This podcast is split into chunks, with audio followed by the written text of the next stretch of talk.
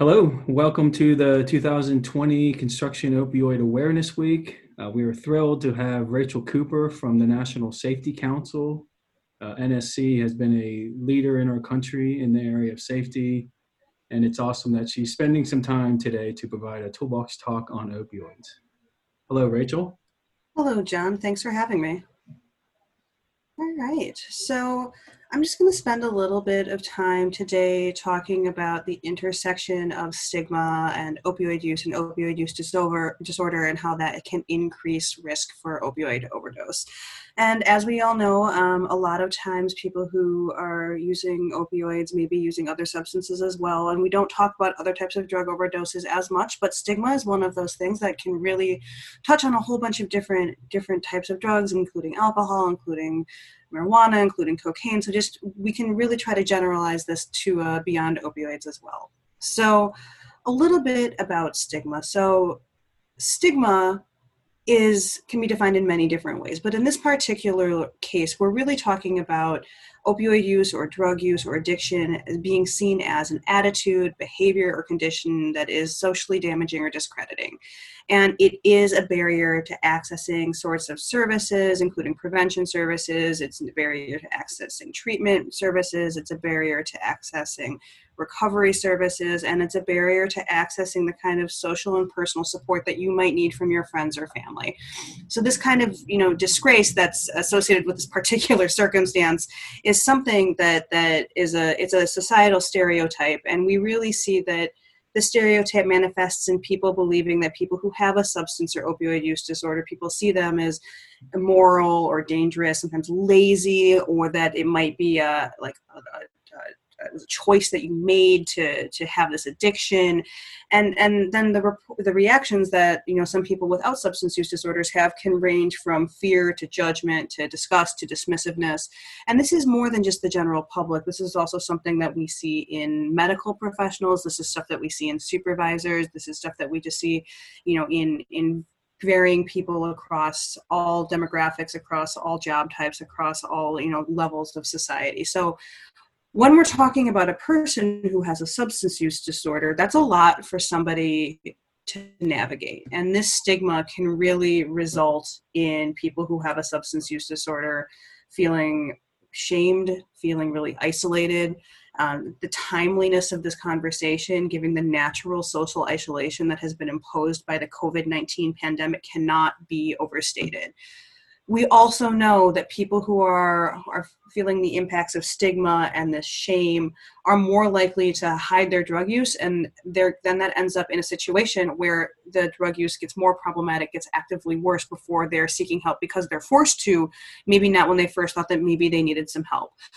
We don't like to label ourselves. We don't like to call ourselves names. We don't like to think that we are you know that we are um, weak or that we are doing something wrong. It can be really hard to navigate even that internally. So that self stigma is a barrier as well. So one of the things that you know we we really want to focus on is is what we can do to really reduce that type of stigma right so not only the self stigma that's maybe you're thinking to yourself well yeah but it's not me it can't be me I, i'm not that type of person but also the societal barriers to getting health and health treatment and other sorts of help, etc.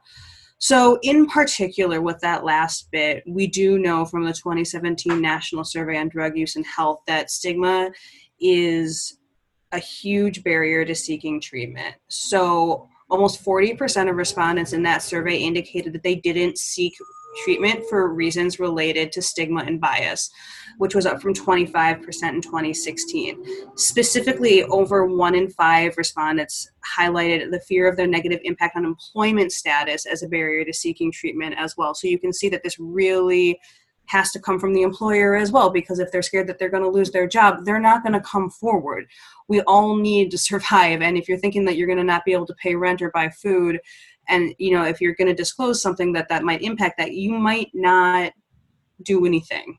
You might not seek the help that you need. So as individuals some of the things that we can do is just we can we have to remember that our words matter. And it might feel like we don't we never we never really intend right? We're not intentionally stereotyping or stigmatizing people who have an sud we're not we're not intentionally doing anything like that but we are all human. We all have our implicit unconscious or internal biases. We all have the stuff that we kind of say without thinking. And most of the time we just we're just talking right? And that's fine but sometimes it can have more of an impact that we think. So you know if we're reading a story about something in the newspaper or something online you know and maybe you know reactions of judgment you know, against somebody who has a substance use disorder, you don't know who's in the room, right? We have our internal teams at work, right? We don't know what people are necessarily going through. And it might not even be your coworker, it might be their loved one, and they're thinking, well, crap, I don't know what to say right now. I don't know how to talk about this. So the reactions that we have to these stories um, that, that, that can be, you know, our internal stuff, which is fine. We're all human. It's not a judgment thing, but you know, making sure that we're not um, outwardly showing like any fear, making sure that we're really like actively listening. And you know you might not be the right person to help that person but maybe you can link them to support get them to a supervisor get them to hr or an eap you don't have to do it yourself. You don't have to fix the problem but making sure that when somebody's talking to you you can have an open ear is really really important. Secondarily, um, for those of us who work more on the benefit side, for those of us who are, are understanding a little bit more on the medical side, you know, medications for addiction treatment, uh, methadone, Vivitrol, buprenorphine, etc Two of those drugs, the buprenorphine and the methadone, are um, what we call opioid agonists, which means that they are controlled doses of opioids, and they're intended much like um, we do for tobacco. They're just intended to wean people off in smaller doses of the drug that somebody is addicted to in a safe way so that they're not buying drugs on the street right? And that that makes perfect sense on a lot of levels but there is a certain stigma out there against medications for addiction treatment as well the substituting one drug for another even though we know that medications for addiction treatment are the gold standard and do redu- reduce mortality really significantly. So in the construction industry it's that's a really complicated subject because opioids can impair. And that's not something that we can look past lightly. And that's where safety teams and hr and leadership need to come together to figure out what's a reasonable accommodation what people can do. But to have the employee themselves actually disclose that they're on a medication for addiction treatment that still has to come through a culture of openness and a culture of support. Because if they don't tell you there's nothing that you can do right? Lastly you know we we know that we all have families. We all have things that have happened in our families that we don't want to share with outsiders. When families have someone in their family a loved one who has an opioid use disorder they may try to keep it a secret to avoid that judgment to avoid the embarrassment. They might not reach out for that social help and support that is also really important there are a lot of stories out there, and we all know how painful it can be to have an, a person in your family who's not doing well, and it distracts you when you're at work. It's hard to turn off that worry and that fear. It's something that, you know, having a coworker who knows about it, who can check in and be like, hey, how, how's your mom doing? Or like, hey, I know that you had a tough weekend um, with your kid, you know, what's the update? Is there anything i can do? That kind of language that kind of openness and support especially with addiction that can open the door to, to having a, a, a social support network that even if you're not the one with the addiction it can really really help.